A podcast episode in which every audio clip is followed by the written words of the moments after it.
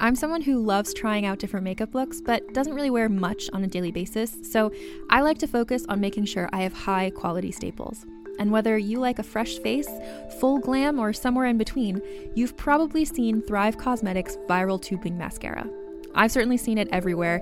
You know, the one in the turquoise tube? So, that mascara, along with all of Thrive Causemetics' beauty products, are certified 100% vegan and cruelty free, which I look for in makeup, and they've got excellent quality to match. And something I didn't know from all the mascara videos I've seen is that for every product sold, Thrive Causemetics donates either that same product, another product that is needed more, or a monetary donation. They've worked with over 500 nonprofits to help with a wide range of causes like supporting cancer survivors, people experiencing homelessness, education access, and so much more.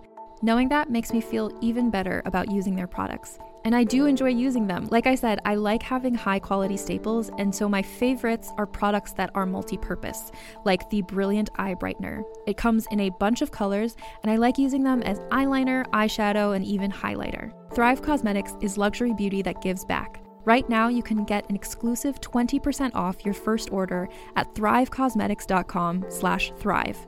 That's Thrive Causemetics, C-A-U-S-E-M-E-T-I-C-S dot com slash thrive for 20% off your first order. This is Panos Panay, author of Two Beats Ahead, and you're listening to Rebel Radio. Fuck you, Josh. What's up? This is Rebel Radio. What up? What up? This is DJ Nu-Mark. This is Peanut Butter Wolf. It's your boy. It's okay. Keep checking out Rebel Radio. Rebel Radio. This is Rebel Radio. We're in the place right here. Uh, Rebel Radio is going down. Would you say Rebel Radio? Oh wait, let's do it again. Rebel Radio. What's up, Rebels? Welcome back to Rebel Radio, the weekly show where I bring you the rebels who are shaping our culture.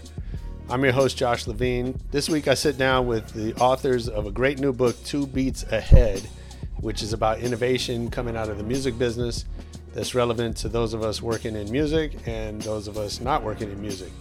Uh, my guests are Panos Panay. He's the SVP of Global Strategy and Innovation at Berklee College of Music. He's also founder of Sonic Bids, which is a marketing and booking platform for independent artists. And his co author, Michael Hendrix, uh, no relation to Jimi. As far as I know, maybe, you know what? I might be wrong. Maybe he is uh, related to Jimi Hendrix. He's the global design director at IDEO, which is a world renowned design and innovation firm, also assistant professor of the music business at Berklee College of Music. And Michael and Panos are co founders of the Open Music Initiative, which is, um, which is simplifying the way that creators are compensated in the music industry, um, taking aspects of the open software movement and applying them to the music industry. Really interesting project that I don't fully understand, but you can check it out online if you want to. Um, the book has some amazing lessons about what they call the musician's mindset, what makes them good leaders, entrepreneurs, problem solvers. A lot of the things that we look to uncover on this show, they put into a book with interviews, uh, lessons from people like Beyonce, Justin Timberlake, Pharrell, Hank Shocklee. We have a really good conversation. We dig into some of those insights as well as their journey um, up to this point and what it was like putting this book together. So let's check it out.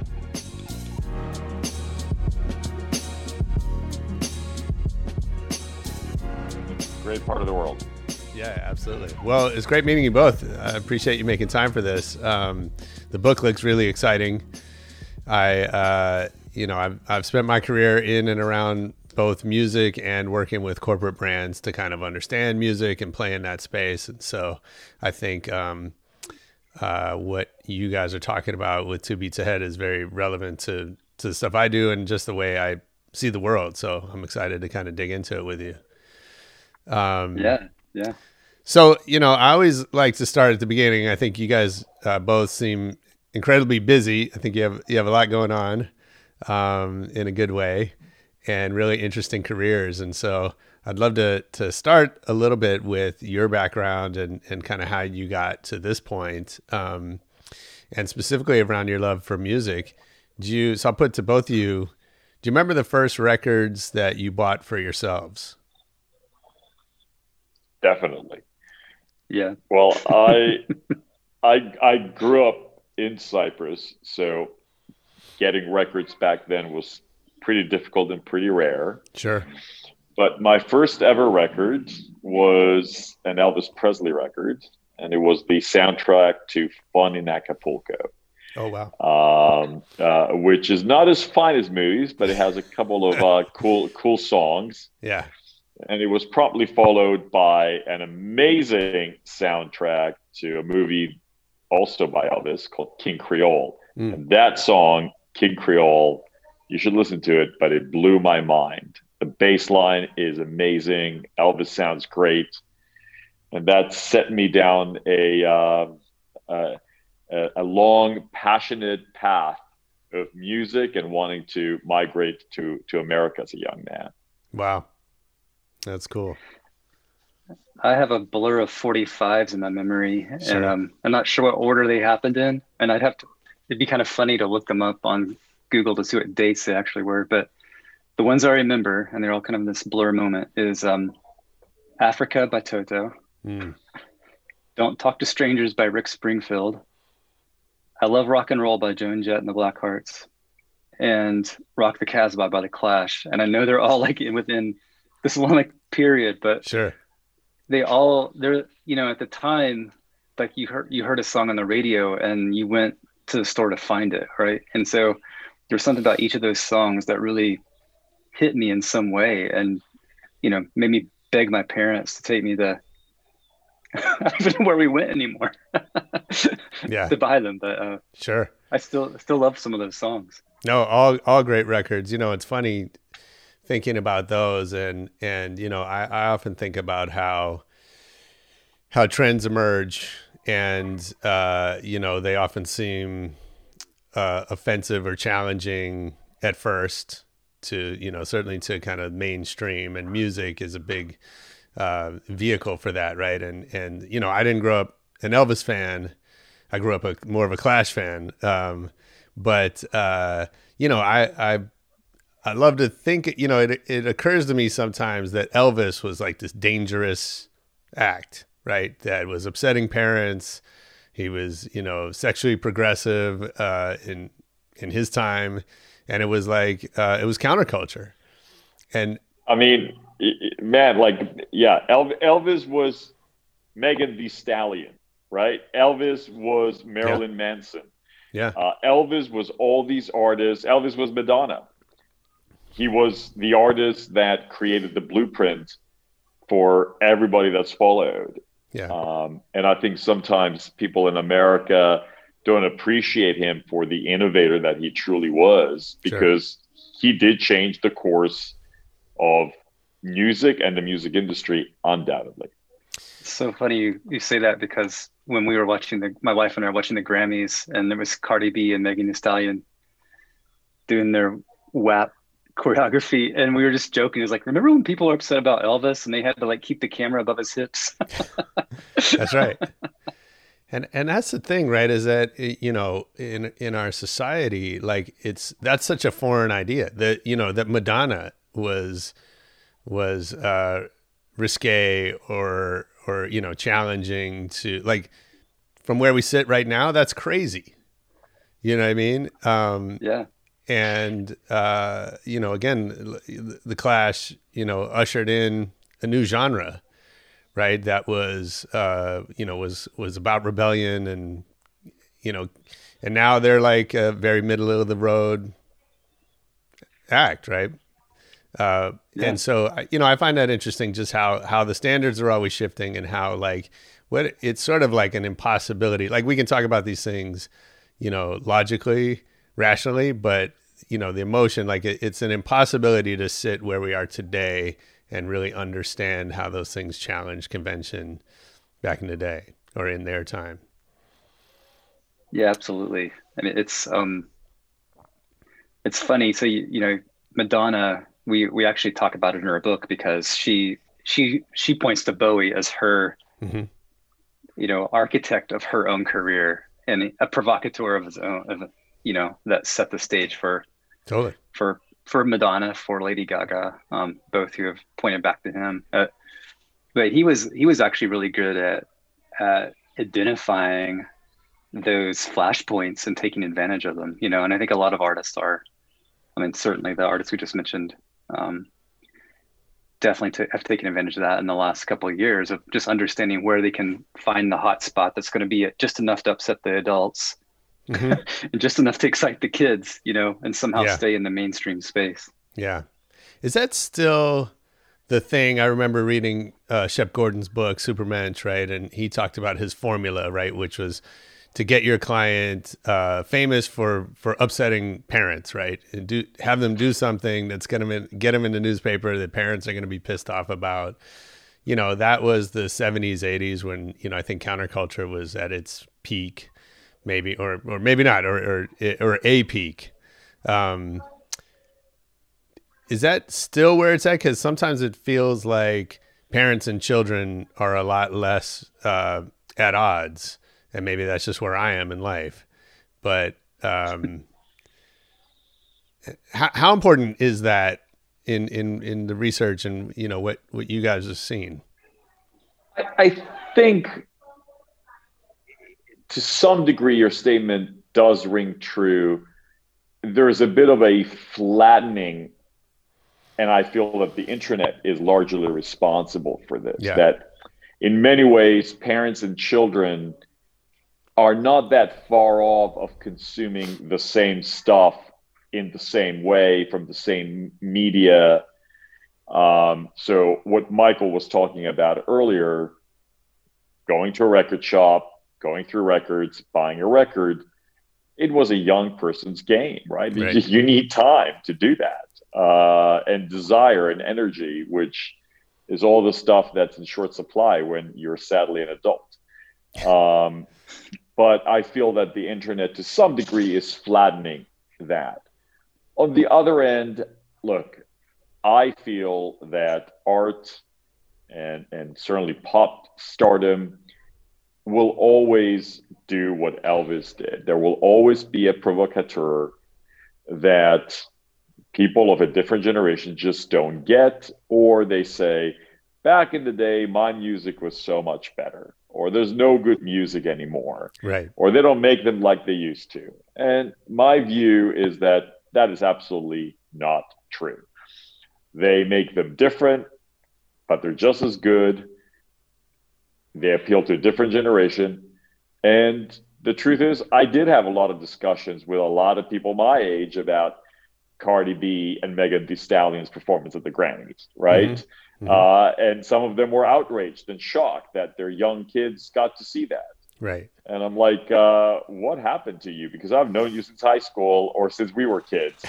Um, so yeah. my, my view is that it's it, the answer is, is a bit of both, right? It's uh, that it, it, these these things of, of pop culture coming and provoking are ageless and timeless, and it will always happen. But at the same time maybe our the shock value is a bit less so just because of the flattening of axes. Yeah and i would say the i mean shock is still one way to provoke but and as we've seen you mentioned the clash who brought politics into into music very uh, prominently. And I, I, think even more so today that's still the case i mean you, you right. all artists are willing to go there and make provocative statements um, not actually to shock, but to actually try to either draw some lines in the sand or try to get people behind a movement. Mm-hmm. Um, and that's just another way it happens. So you have, I mean, look at Public Enemy. I mean, that that was the gig, right? right. Yeah. I mean, that was the gig. Um, Kiran Gandhi, Madame Gandhi in our book, that is her gig. And this is just another way to be provocative, um, and, and I think in a genuine way for all of those artists we mentioned. So, um, why seems like you guys have enough going on without taking on this book. Um, uh, why? What what led you to to want to write this now and uh, to collaborate with each other on it? There's a saying about inventions or company or or, or songs that um, they're just there and they're they're just begging to come out. Mm. And um, for us, it felt that this is a story that needed to be told. And where is it rung true for people among the even the very artists that we interviewed? We don't feel that the concept of uh, a, a, creative education, the value of a creative education, especially at this time, uh, has gotten its share of awareness in the public discourse. That there has been a lot of discussion and millions of editorials written about the urgent need to teach young people science and technology and engineering um, and, and mathematics. But the discussion about the way that these are woven together to create outcomes is done through creativity. Mm-hmm. We just don't feel that it got enough attention. So for us, both through our work at Berklee as well as individually, uh, we felt very powerful. We felt very strongly uh, and, and very powerfully that this uh, uh, story had to be told about the, the, the, critical need that we have as a society to reinsert creativity uh, as as part of the uh, the, the the discussion uh, around uh, the way that we think, the way that we educate, the way that we approach uh, problem solving, um, and for us, at its core, creativity is a fundamentally human um, mm-hmm. uh, human endeavor. It's what distinguishes us from everybody else. And everything that I just discussed about math, science, technology are really testaments to human creativity and ingenuity. We invented those uh, disciplines to explain our world. Mm-hmm. But if we weren't creative, we would not have mathematics. We would not have science. Uh, and since I'm Greek and we started the podcast by talking about where I am, the very etymology of the word technology literally means the deep study of art mm. because technology is fundamentally art expressed in a different way as is mathematics. I mean we tend to think of numbers as purely objective. No. I mean all this stuff again is a testament to individual expression and how we chose to interpret the world around us whether it's through a song or through an algorithm or through um, you know a scientific equation. Hey, let's talk about distracted driving. Man, it's a serious problem on our roads, leading to the deaths of thousands of people and injuries in the hundreds of thousands every year. I tell you what, man, I love my phone as much as anybody. I'm on it all day long. It's my it's my lifeline to the outside world. I couldn't do my business without it, but I've had to learn when I'm driving, put the phone down, keep my eyes on the road you know, it's just too dangerous out there, not just for you, but for other drivers, pedestrians, bicyclists. Too many people are still on their phones while driving, whether they're texting, checking emails, scrolling social media feeds, y'all probably watching videos. Uh, you're putting yourself and other people at great risk. It's dangerous to use your phone behind the wheel, and the police is writing tickets to enforce hand free and anti texting driving laws. When you're driving, put down your phone, keep your hands on the wheel, your eyes on the road. Remember, you drive, you text, you pay. Brought to you by NHTSA. So, in, in your research for the book, um, what did you learn about creativity that you didn't already know? I don't know if there's anything I actually learned that I didn't know. I mean, it's kind of like the purpose of writing the book. You know, sure. The the things that I felt writing the book, though, you know, um, and you know, the book comes out of our work together at Berklee and IDEO, our um, course that we taught at Berklee.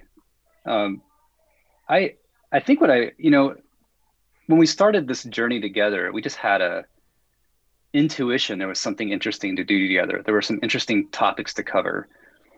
Um, we knew there was something interesting about the way musicians designers, entrepreneurs all approach the world. And it, that was intuitive for Panos and I because we just did it.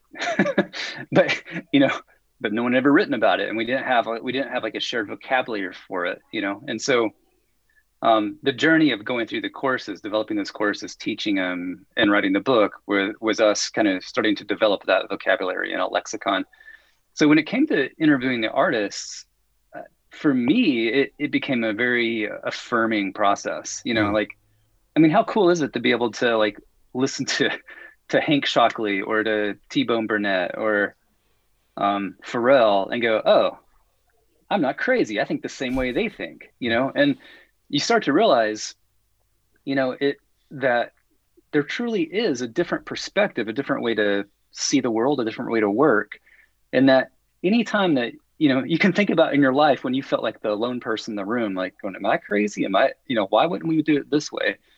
Um, you know, if you, if you've ever been that person, I think when you read this book, you'll feel the same way we did as we we're writing it. It's like, oh, this is us. We are all of the same mind and it, and it leads in completely different places on life and that's exciting mm-hmm. so your day job is a is a designer um, that's right yeah uh, so and and if i understand you're also a musician um, so how does how does that how do those fit together how does being a musician impact your approach to design and and vice versa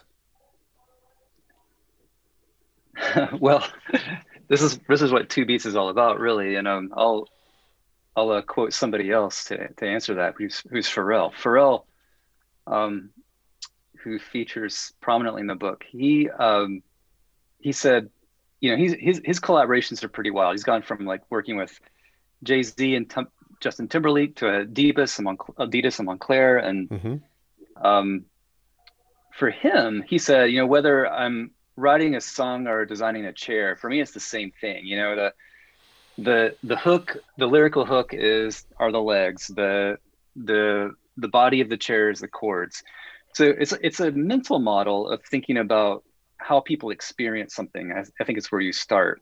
Hmm. And then the way you get inspired is is the same whether you're designing or you're writing songs. You're you are opening yourself up to the opportunity around you and listening to what's there. So you know we we um, feature Bjork in the book, and she there's a story about her uh, being in the harbor in Reykjavik and hearing you know all the shipping freighters and the birds, and you know for her that's not noise pollution and it's not noise; it's actually music, right? And and if you listen to one of her songs, Wanderlust, she actually takes those sounds literally from, from the harbor and starts to harmonize them into an arrangement that introduces the song. And I, I think it's a really clear illustration of how inspiration comes from even the most mundane things around us because we're we're open to that. And design works that way, music works that way. I think most art works that way. Mm-hmm. Yeah, it's interesting, and and you know, I was thinking about, you know, you have someone like Bjork who, um, I think we would assume is very uh, free form in her creation, kind of how she's inspired by, you know, the world around her and, and just, you know, and then you have uh, maybe on the other end, you have like the Max Martin, Dr. Luke school of creating pop hits where they follow a very specific formula. And there's a lot been written about that. Um, it, you know, is there, is it, is it, is there a right and wrong in that? Is there, does it, does it take all kinds? Um, is there have you did you guys find a, a, unifying theory at all to to what works? Because it seems like as many as as rules as there are, uh, there's you know that many exceptions. There's one common thread, and that is just to keep trying, keep doing, and um, in the book we have a quote from Justin Timberlake, who uh, I had talked to when he came to Berklee. And he just said something that really, really uh, uh, stuck with me. And, and that is that when he was uh, a, a, young, uh, uh, up and coming pop star and started working with Max Martin, he, he asked him, Hey, man, like, what's, what's the key to writing a hit song? And he says, Just keep on writing. Mm. Um, and I think the idea of experimentation, which features prominently in the book, or the idea of just uh, keep trying and not look at your mistakes as mistakes, but that as part of the process. I think whether you're Bjork and you're inspired by the sounds of the harbor, or whether you're Max Martin and you have a particular formula that's in your head and you're chasing and you want to just get out the perfect pop hit, um, it's pretty much the same. The the uh, almost flipping the script and not looking at errors as ends or dead ends, but looking them as uh, yet another door that opens to reveal something else, and then another door that opens and reveals yet another thing and another thing until you arrive at a place where you feel comfortable with with whatever you're creating. And if nothing else, we're also finding that even when they capture that artistic expression in a medium that they feel comfortable, they will always keep working at it even after the fact. How many songs do you know that the artist captured in a particular way on uh, on a record, and then they've subsequently gone through all kinds of of changes. And in the book, we have a reference to Bruce Springsteen and Born in the USA. And if you follow the trajectory of that song, it's changed so many times over the years, often based on um, even the, the, the politics of the day or the sentiment mm. of the day. Um, so that is what struck me that all these uh, uh, musicians that we profile in the book are just not afraid to try and to fail, but look but look at that failure again not as an end in itself and therefore something to be avoided, something terminal, but something that simply gives life to yet another thing or a step that is taken to give you momentum to take the next the next step. Yeah. Yeah, no, that's great. I I, I just finished uh, Matthew Syed's book, uh, Black Box Thinking, where he he kind of goes further, right, and, and talks about failure as a necessary component that to, to learning, right, and he talks a lot about how that works in the scientific method, um, and uh, and I think you know it's you know we have such a deeply ingrained aversion to the idea of failure that that's uh, that's probably a lifetime's work to overcome for for a lot of people. Yeah. Um, yeah. So so uh, what are the you guys work in innovation um you know in a lot of different areas um what are the things that musicians or the music industry or the world of music should be learning maybe from the outside or are there yeah totally um Panos and I have been involved for a number of years in uh, something called the Open Music Initiative, which is really inspired by the open software movement. Mm. And the impetus was to take, you know, to your point, like what can you take from another industry industry and bring into this industry? I mean, most innovation happens that way. It's not like inventing the light bulb like right. Edison. it's sure. like, hey, that worked here. Can it work over here? So for us, we were looking at open source software, looking at how people were using rights attribution, data sharing, and then looking at the tangled mess of the music industry, asking, how can you bring those ideas and port them over into this industry to free it up? Because, mm-hmm. you know, for for whatever merits any of those systems had at one point in the digital era, they're completely broken. They just don't make any sense. Um, and they actually restrict creativity and they restrict, they restrict generosity. They restrict collaboration.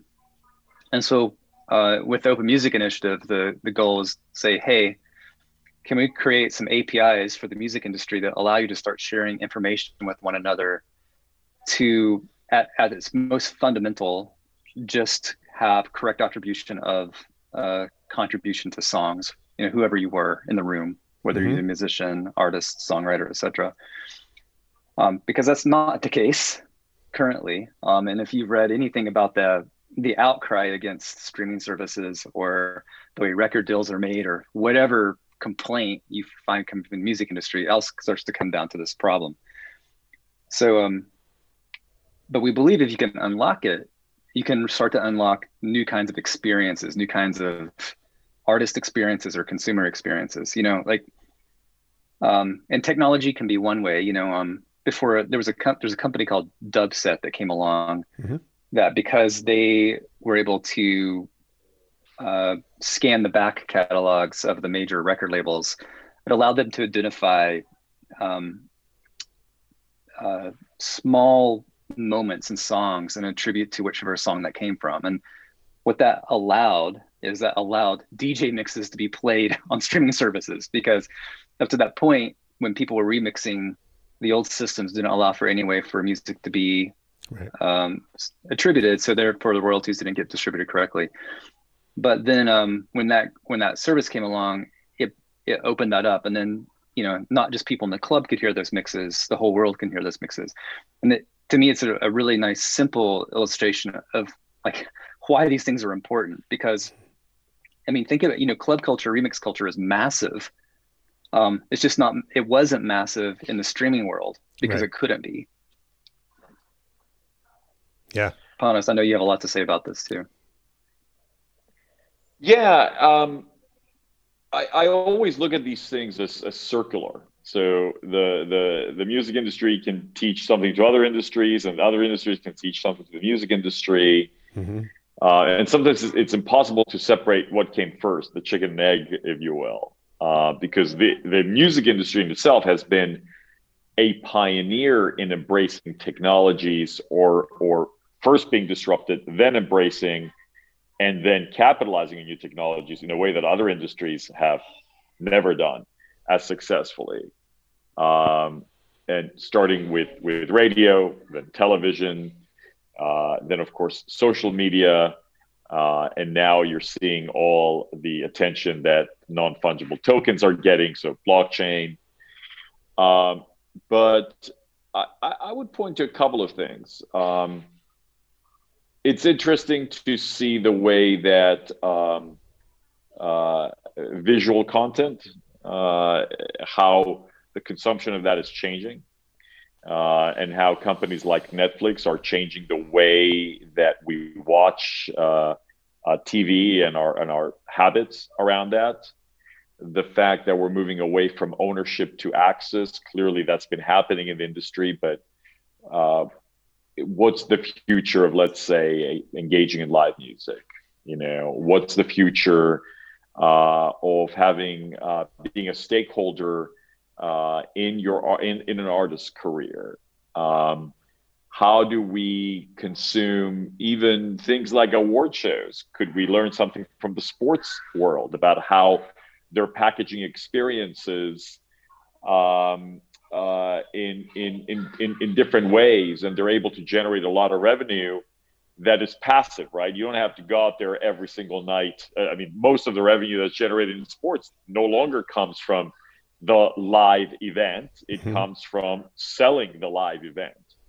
Um, I think we can learn a lot from gaming uh, and the way that gaming has withstood so many changes over the years, and it's only continued to grow. Uh, and the way that it engages their cons- customers and their audience in a way that um, becomes addictive on one end, but there is such a thing as good engagement and, and deep engagement and the engagement that wants you to go deeper and deeper into discovering a game can re-approach the discovery of an artist's catalog, for example, in the same way, which is something that seems to have gone away right now. Mm-hmm. Most of us consume music in playlists uh, very superficially, um, but we don't go deep. And I feel there's something valuable there about engaging with an artist's body of work in a deeper way than just the one single that happens to be on your Spotify playlist that somebody else curated or your friend put out there. Um, and I don't like the fact that we're losing the beautiful artistic expression of an album that is meant to be consumed from beginning to end. So just like Netflix puts out the series like Queen's Gambit and people binge watch endless amounts of hours from the beginning to end. How can we recapture that so that you do have the attention span to binge listen or dare I say binge watch an album mm-hmm. for one hour? That's one episode. Yet people sit for 12 hours on a TV. So Right. why can't us as a music industry do the exact same thing? What? Why can't we? Go figure. Maybe that's. that, I'm, I'm hoping that some innovator listening to this podcast somewhere and reads two beats ahead gets inspired and goes ahead and starts a company that does exactly that. That gets artists' creativity packaged up in such a way, and again, I use the word audiovisual way because I think that we can leverage the visual expression of music in a way that we haven't seen since MTV did it. Mm-hmm. So, can we create these approaches to musical content so that they ask us to binge listen, binge watch a musical expression? Um, I remember when Pink Floyd's "The Watch," "The Wall" came out, um, or or or um, uh, uh, the, the Last Waltz, or other uh, movies that somehow captured the essence of an artist at that particular moment in time. Mm-hmm. Can Yeah. we do it with an album? I mean, Beyonce did it. You know, she's she did it with Lemonade. She's done it with uh, the um, her Lion King album. But it's like the cost of doing that right now is extreme. You know, you have to be a Beyonce to be able to pull it off, or a Pink Floyd, or whomever. So I, I, I, it is interesting to think about like how how can the democratization of technologies make it easier for more artists to do things like that you know? And i and i think it has come. I mean so many band so many hit indie albums were recorded on garageband free software you know? And um that that's a that's a turning point.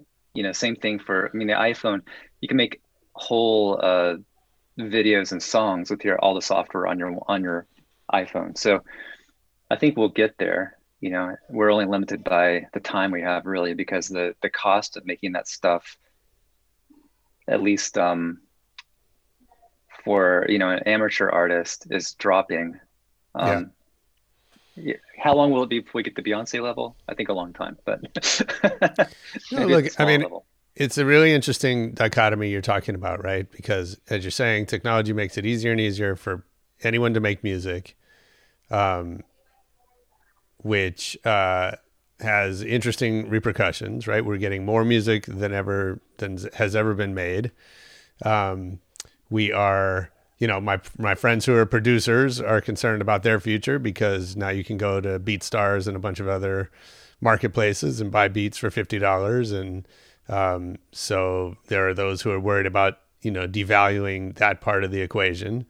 I think on you know the flip side, um, uh, kind of you know what you were saying is really interesting. I've I've had this old man theory, right? That um, that you know having this instant, easy, convenient access to you know millions of songs in your pocket um, certainly has its benefits, but it also has a cost, right? And I think part of the cost has been that you know we don't have the same kind of relationship that we used to have when you had to wait for Tuesday, save up your money, hope this hope the record was in stock when you got there and you'd take it home and you'd spend the afternoon or the week with the liner notes and the you know really the the deep dive into those records that we might have had in our childhood right and kids today are just not having that kind of experience. And um maybe that's okay because they're having new types of experiences that we didn't. But also you know to your point some some things get lost in the process. And there may be some things that we want to try to kind of re-engineer back into those experiences. Um and and i you know i think that's an interesting uh cycle of just how, how things happen Yeah, the, the the way that I see it, Josh, is that these cycles, let's call them creative destruction cycles, right? They they they will continue to happen. Um, so sure, something that was valued at a hundred dollars is valued at fifty dollars today, and maybe valued at five dollars tomorrow. But for me, what I've seen in the industry done over and over and over again is from these pieces, if you will, or these ashes. Uh, there's always a phoenix, right? And and uh, the musical innovators out there are busy taking all this stuff that uh, was once very expensive, and yes, a lot of people made a living out of that very expensive acid. Mm-hmm. But they're now they're taking these things that become very cheap, and they're able to create something that has value in a different way. And we've seen this in the industry over and over again. So, um, uh, this ability to remix, which is one of the themes that we covering that we, we cover in the book, is what I would challenge anybody, including people in the music industry. How can you remix something that's already there in a way that you create value out of something old and create something new? Hip hop's done it, right? Um, so yes, once the the art and act of laying down a beat was may, maybe very expensive or difficult. Um, now, as you're saying, you can go and buy it for 50 bucks. You can buy it for 10 bucks. Mm-hmm. Uh, you can get a GarageBand app for free on your phone, and a, a, a seven year old could make something cool. I don't see that as necessarily a threat to the future of the, the, the music industry, as I see it as a challenge to find ways to create value sure. um, out of that. And I'm not saying it's easy, and I'm not downplaying the challenge or the fact that people have lost their livelihoods, but I'm just an optimist by mm-hmm. by nature. Yeah. So, yeah. I mean, it's it's the is the crux of the shift from an industrial era to a digital era. I mean, I coming out of graphic design. I mean, imagine you're a photographer in the 1980s. yeah. and you see all this stuff coming down, you know, and at first you're like, oh yeah, digital photographs suck. They'll never replace, you know, and and next thing you know, like within 20 years, the whole industry slips up, upside down. And um, you know, but it didn't kill photography as an art form. It didn't. It right. didn't kill photography um, as um, as a occupation. Mm-hmm. And uh, I think the same same's true for any of these things that are being disrupted in the music industry. It just it shifts the value. It shifts, as Panos is saying, it shifts our perceptions. what's valuable about those things. And I think what what that is is either you know the personal connections we make with it because it hits some kind of niche thing we're interested in, or uh, obviously some artistry that surprises us. But mm-hmm a lot of the scaffolding that held it up that is absolutely shifting and going away and being replaced by other things. So one of the shifts I think we've seen is that um, some of the best brands in the world are now people. Um, and uh, maybe to some extent that's always been true, but you know we think about Beyonce as you mentioned, you know Rihanna, Travis Scott, um, you know, I think until recently that's been a a sort of a a uh, what's that called a backhanded compliment. It's been a little bit of an insult if you would call a musician a great business person or a great marketer, right? And I remember, you know, when I was coming up, people would say that about Puffy. They're like, "Well, he's a he's a great businessman," as if to say he's not a great musician, um, and that the implication being that you you kind of can't be both. Um, yeah, yeah and I think we seem to have cleared that hurdle. Uh, you know, I think you know now Travis Scott is respected in a lot of circles for what he does commercially, and Beyonce same thing, right? Um, what's what's the next hurdle you see for for music?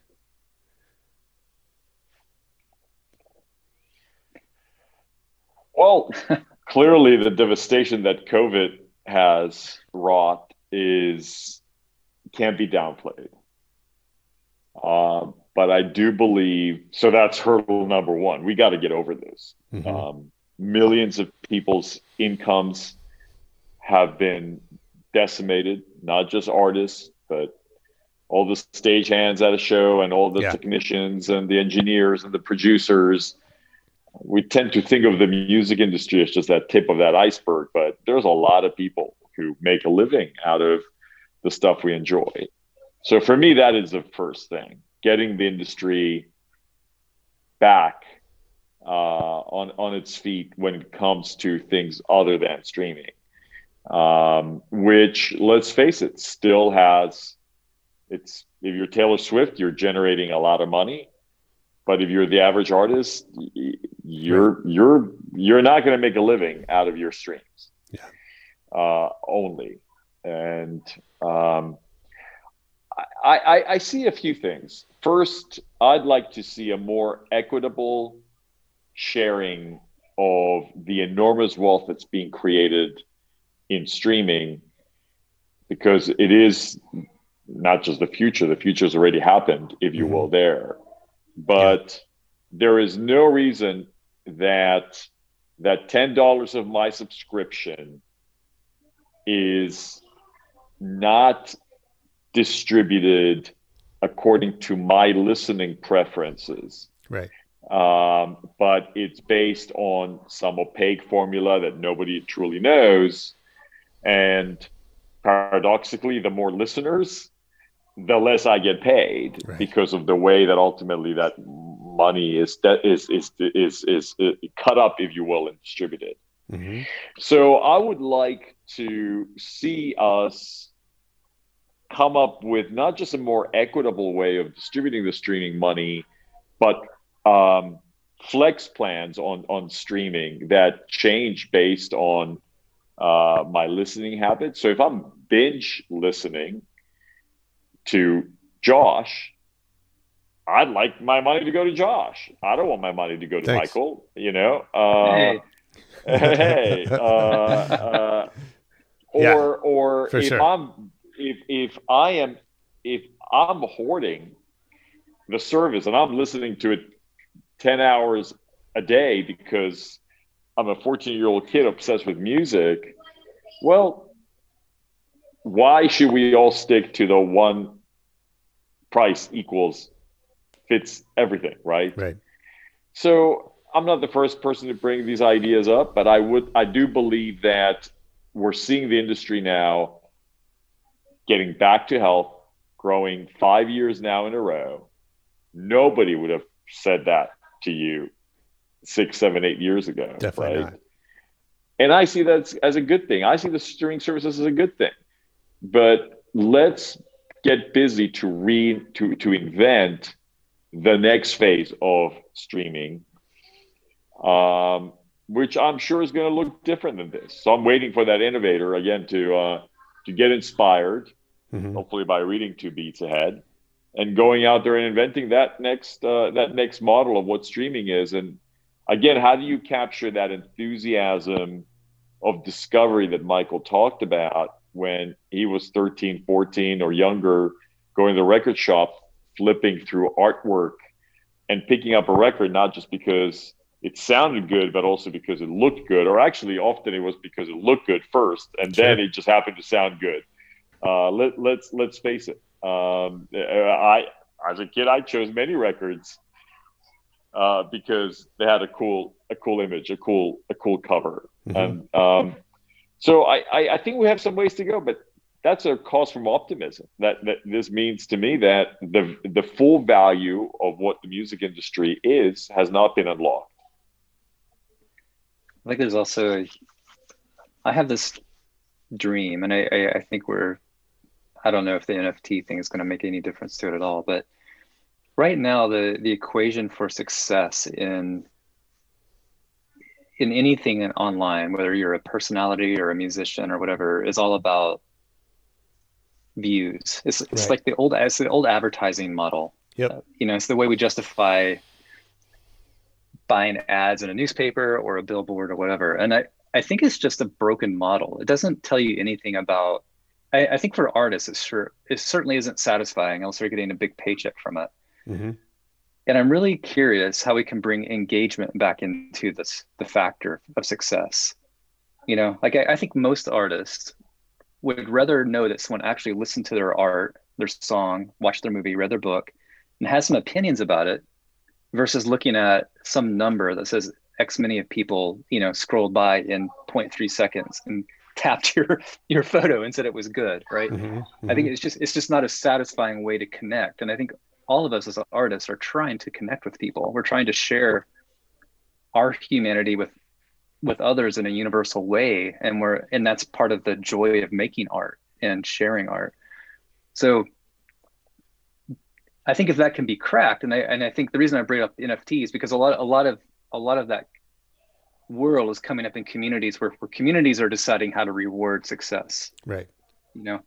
Um, and i like that idea um, because generally in, when a community is coming together it's coming together because it truly is engaged with a shared interest or shared purpose and therefore is um more aligned to what i'm saying but even though i'm even that i'm still not sure is going to do what i'm saying so i i'll just i'll give you one i'll give you one quick example from the 90s mm. there was a website called garageband right in the 90s and the way it worked is you you basically could upload any song you wanted for for a review you know, it was the idea. It's like, you know, demos going up, getting comments. But to get a review, you had to give five reviews. Mm. You know, and the beauty of that is you always had an ecosystem of people commenting on each other's music, and and the rules were pretty good. So you couldn't just you know write this sucks and then that counts. That wouldn't count. Right. Um, like you had to go through and say, all right, you know, at 145 when the drums come in, you know, that sounded a little uh, lazy. I know, you know, so that kind of feedback you could get was really meaningful. And the exchange there was engagement. Mm-hmm. And I, I, believe that's really missing. And in the social media world, I definitely don't think that's really happening. It's all a performance at this point. Sure. And I would love to see us get back to that. Yeah, I mean, you guys are talking about really interesting forces, right? And I think they're they're you know certainly musicians for the most part make music because they want people to hear it. They want it to to impact people, right? They want to share whatever is inside of them with the world. And I've had friends who run record labels who say, you know, whenever we present an artist with an opportunity that uh, might make them more money, but cause but have fewer people experience their music, they always want more people. They always want the you know broader reach. Um, and and yet you know the the flip side of that is we have these ongoing debates about how the profits are shared and and you know we want we you know they challenge our notions of fairness and and equity. Um and i think you know those they're just interesting there's an interesting interplay that that you know there's no i don't think there's a right answer. Um but it's a constantly shifting tide right? And i think the nft space you know is fascinating in part for I think how quickly it's moving, and you know I fully expect that the the the kind of growth curve we saw in streaming is going to happen in in three to six months in the NFT space in terms of just how many pieces of content are being dumped into the market. Um, obviously, with with a bunch of people whose incomes have been curtailed or sitting at home with nothing to do, right? Um, yeah, with play money. You're right. Absolutely. Uh, and so it's probably a good time to be a music attorney um, or, a, or a tech attorney who understands that space because there's a lot of details that are going to have to get worked out along the way. Um, but yeah, I mean, I think those are, you know, the, those are factors that are, are constantly shifting and, and testing our, our value systems. Right. And, and, you know, again, about about how much someone should make or how you know how the money should get divided is always um, you know it, it's just always shifting. Um how the, let's let's go back to the book. How are how did you guys because uh, you know this was a collaboration on a creative work much like the stuff that you r- write about. Um how or did you apply any of the lessons to the actual creation of this product or the marketing of it? Oh man, we had a whole meta journey. Is that writing right? Writing the book. Because, Tell me about that. Well, anybody who tells you that a book just writes itself is uh, not telling you the truth and maybe I started the podcast by sort of implying that was the case, but it was not. It was it's it's it, it's a very difficult journey. Maybe this was like the equivalent of like Springsteen recording "Born to Run" or something like that. Uh, it, it it took a lot of twists and turns, and part of it, I feel, is because we started violating some of our very principles. Mm. Uh, the way that we went about um, uh, getting some some help in organizing our ideas around the book and the collaboration we had there. Um, the way that we probably um, almost violated our own uh, intuitive uh, approach to writing the book and um, almost iterating it our, our, way through it, which is part of what we're talking about in, in the book. Mm-hmm. Um, and we we found ourselves at a crossroads at at some point uh, where we thought, God, can we actually do this? Um, and we we had a one of those conversations where we th- thought maybe we just give back the advance and just call it a day. This is just crazy. really? Um, and and I think then it's almost like I, I and, and I, I I don't want to speak on behalf of both of us, but I think we had a bit of an epiphany and we said, you know, we, we've been doing this all wrong. Let's just go back to actually the stuff we are talking about in the book. Let's find the right formula for how we get these ideas and sy- synthesize them. Uh, let's find the right uh, person to collaborate on that front, which is a critical. It's it's a, it's a critical component of the process because you know, writing a book is often like the equivalent of walking into a room and there's all kinds of stuff strewn all over the floor, and then you have to somehow piece them together to make a whole. Or maybe right. it's the equivalent of walking into a kitchen with a bunch of ingredients, and you're like, I have no idea how this stuff fits together. I intuitively feel there's a great meal in there. I just mm. need to kind of figure it out. And sometimes you need an outsider to be like, well, this and this, why don't you try it out? Um, so I, I, I, feel that the whole book, in many ways, is our application of our own meta ideas, and, and and and the journey of writing the book could make a book in itself because it was both the simultaneous uh, uh, ignoring these principles or or mindsets, better better word, uh, and then re-embracing them in order to come up with what we both feel very very proud of as, mm. as an end uh, as an end product or I should say as a beginning product because we don't want this conversation to end with a hard copy of the book. We want to continue the conversation through mediums such as yours, Josh, uh, mm-hmm. or or otherwise. Interesting. Well, if uh, if history is any guide, there's there's there's always interest in in that journey behind the scenes, right? And that's what we learn from, you know, behind the music or or every uh, every music documentary that's coming out, you know, this year on the streaming services or um, or what people are sharing on social media, right? That we are we're fascinated with the creative process.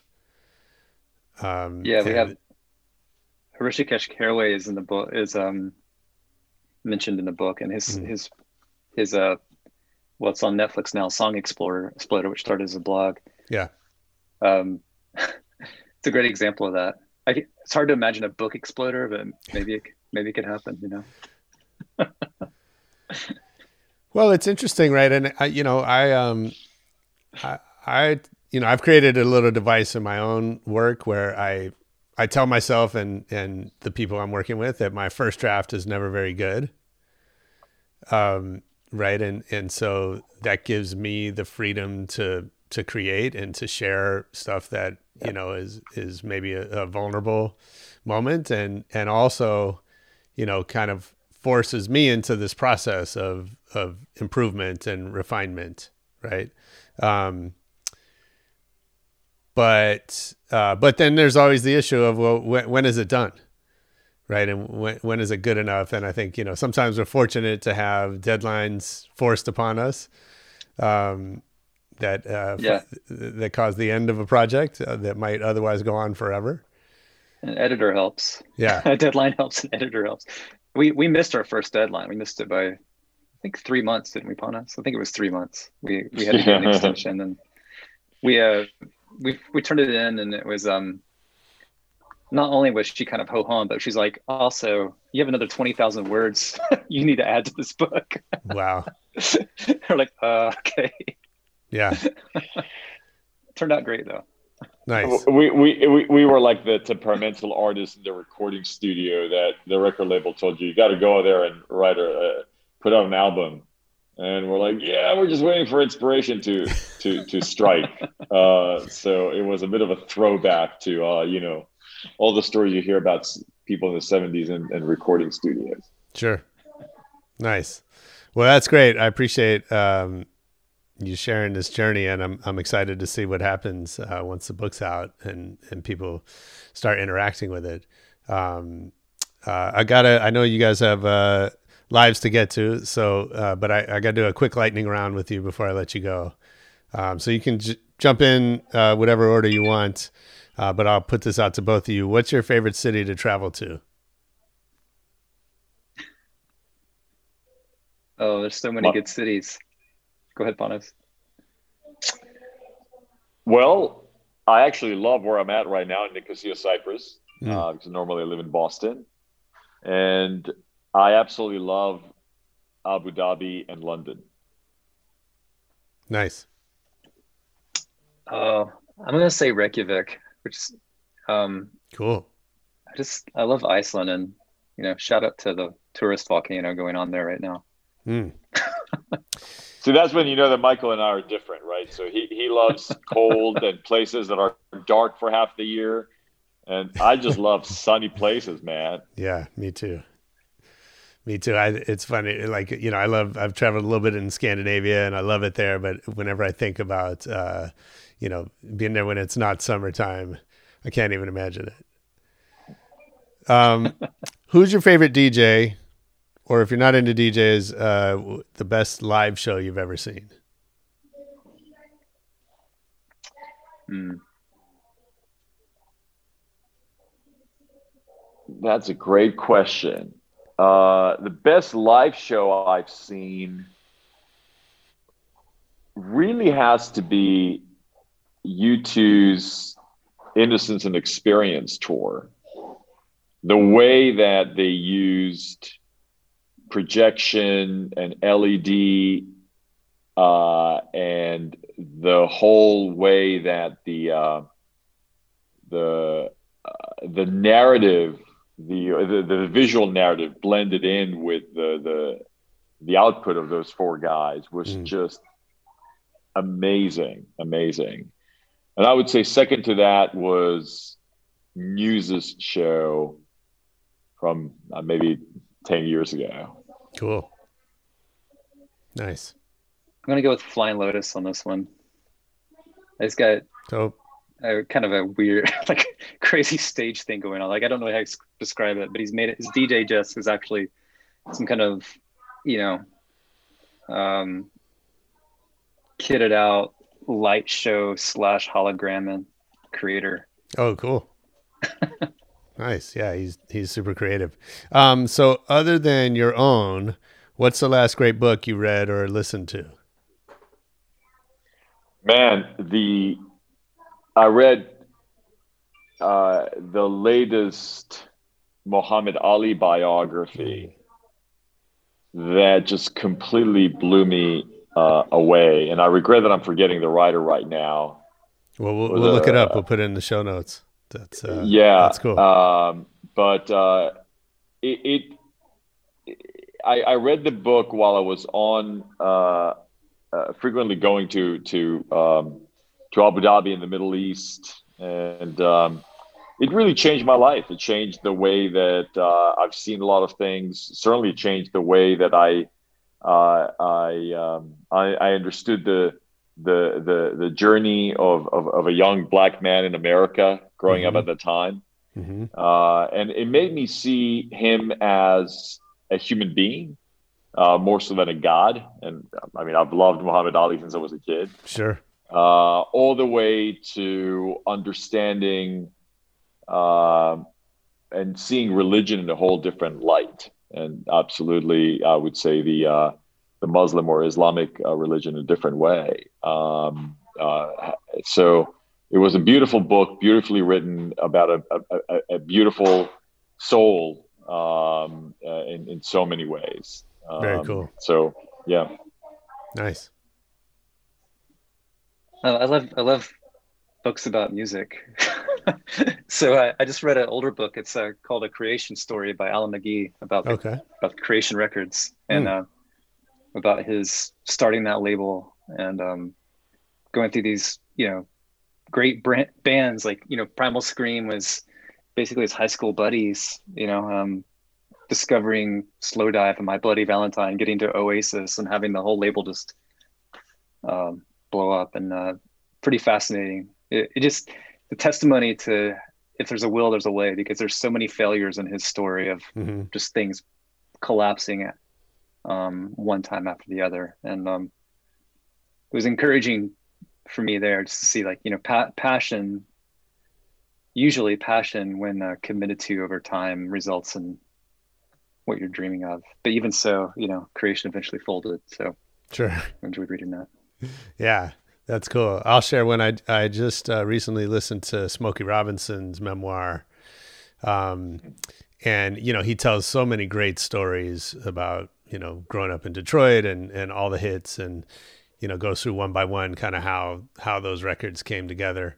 Um, but he says something at the end that has really stuck with me which is you know he grew up in aretha franklin's father's church which was the big black church in detroit.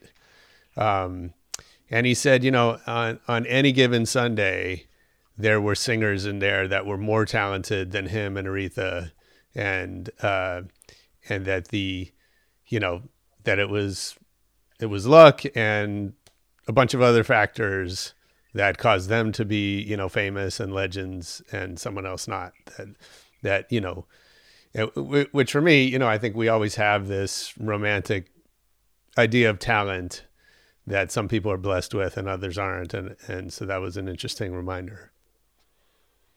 Yeah, I think that's so true. I mean, and you know that, like I mentioned earlier, talking to all these artists, you just you realize, I mean, Jimmy Iovine was another one who just, you know, he talked about when he wasn't lucky and when he was, and he and he said he was basically lucky that his career got started. It was all luck. Yeah.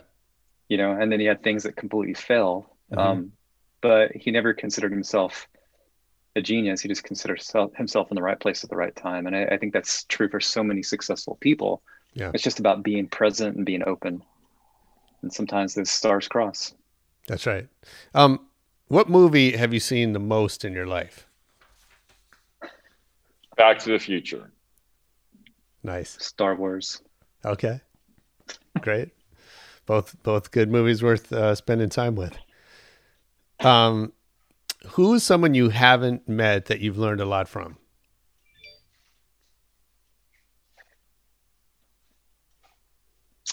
Satya Nadella, CEO of Microsoft. Cool. I guess I'm gonna I'll shout out to Jeff Tweedy on this one. I've never met him, but I've read his books, and um, again, he would be he's a he could be another chapter in our book. I, just the way he approaches his songwriting.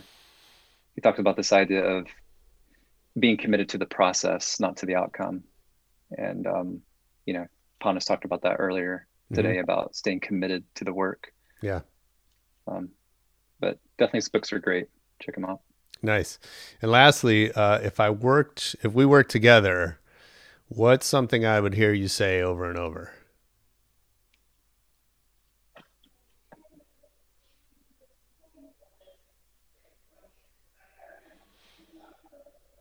You have more time than you think. That's good. Uh, it's valuable something that was said to me that I've uh, often repeated to others is uh, don't get defensive, get curious.